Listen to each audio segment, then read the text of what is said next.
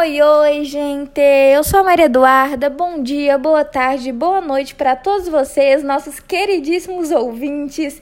Bem-vindos ao nosso espaço. Aqui a proposta é fazer um bate-papo descontraído sobre concurso de pessoas, passando o assunto de uma forma dinâmica e trazendo os principais aspectos. Eu tô aqui com a Grazi vamos ter um bate-papo bem interessante sobre o assunto. Oi, gente! E aí, tudo bom com vocês? Bom dia, boa tarde, boa noite. Oi, Duda! E aí, como você tá? Que bom tá aqui.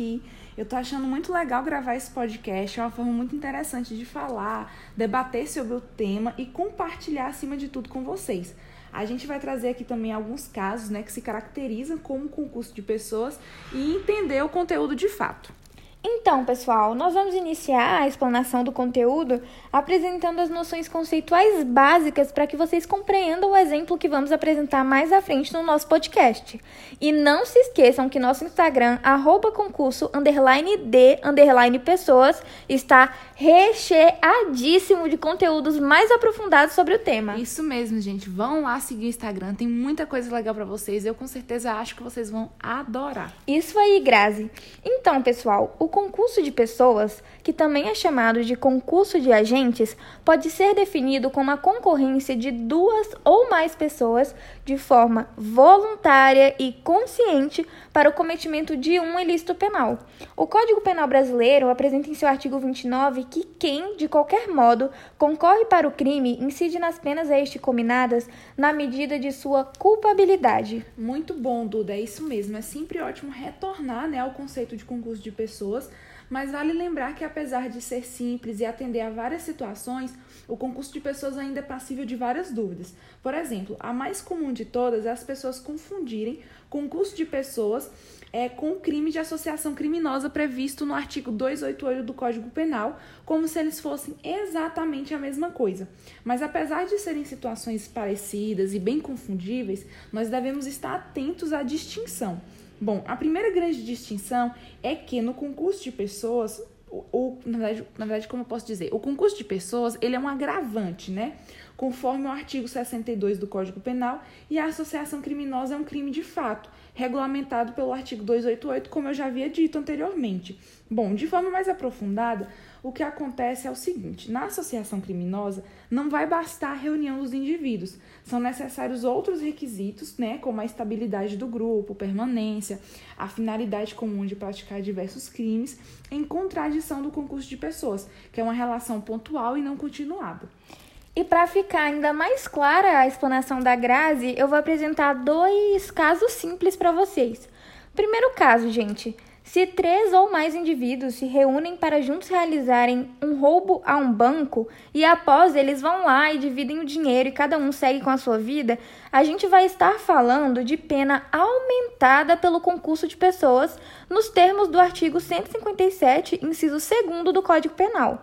Ou seja, pessoal, se tem a pena por subtrair coisa móvel alheia para si ou para outrem, mais o agravante por se caracterizar como concurso de pessoas. Já no segundo caso, se um grupo de jovens se reúne de forma estável, permanente e com desejo mútuo de cometer diversos delitos que lhe rendam benefícios, a gente vai estar falando de crime por associação. E, gente, vale lembrar ainda que, mesmo se tratando de duas coisas diferentes, como a Grazi disse, o concurso de pessoas faz parte da associação criminosa. De forma genérica, a gente poderia dizer que toda associação criminosa é concurso de pessoas, mas nem todo concurso de pessoas é associação criminosa. Duda, isso acontece porque no crime de associação também existe a reunião de pessoas, tô certa? Isso mesmo, Grazi, exatamente isso, porque quando o grupo de jovens se reúne ali no segundo caso, a gente pode caracterizar o agravante do concurso de pessoas, mas pelo fato deles cometerem os diversos delitos e manterem essa relação continuada, se tem os requisitos para a caracterização da associação criminosa. Isso mesmo, Duda, perfeito. É sempre bom, né, trazer esses exemplos para que se tenha uma visualização mais clara e facilitar a compreensão. Mas venha cá, e quanto à penalidade no concurso de pessoas, como se procede? Então, Grazi, a culpabilidade no concurso de pessoas, ela é analisada particularmente a partir da ação de cada agente, né? E dessa forma, as penas elas são atribuídas para cada agente na medida de sua culpabilidade. É também possível que exista a diminuição obrigatória da reprimenda pela participação de menor importância. Bom, vale lembrar né, que, de acordo com o artigo 29, existe, um, é, existe uma exceção né, que aproxima a teoria monista da teoria dualista, né, ao determinar a punibilidade diferenciada da participação.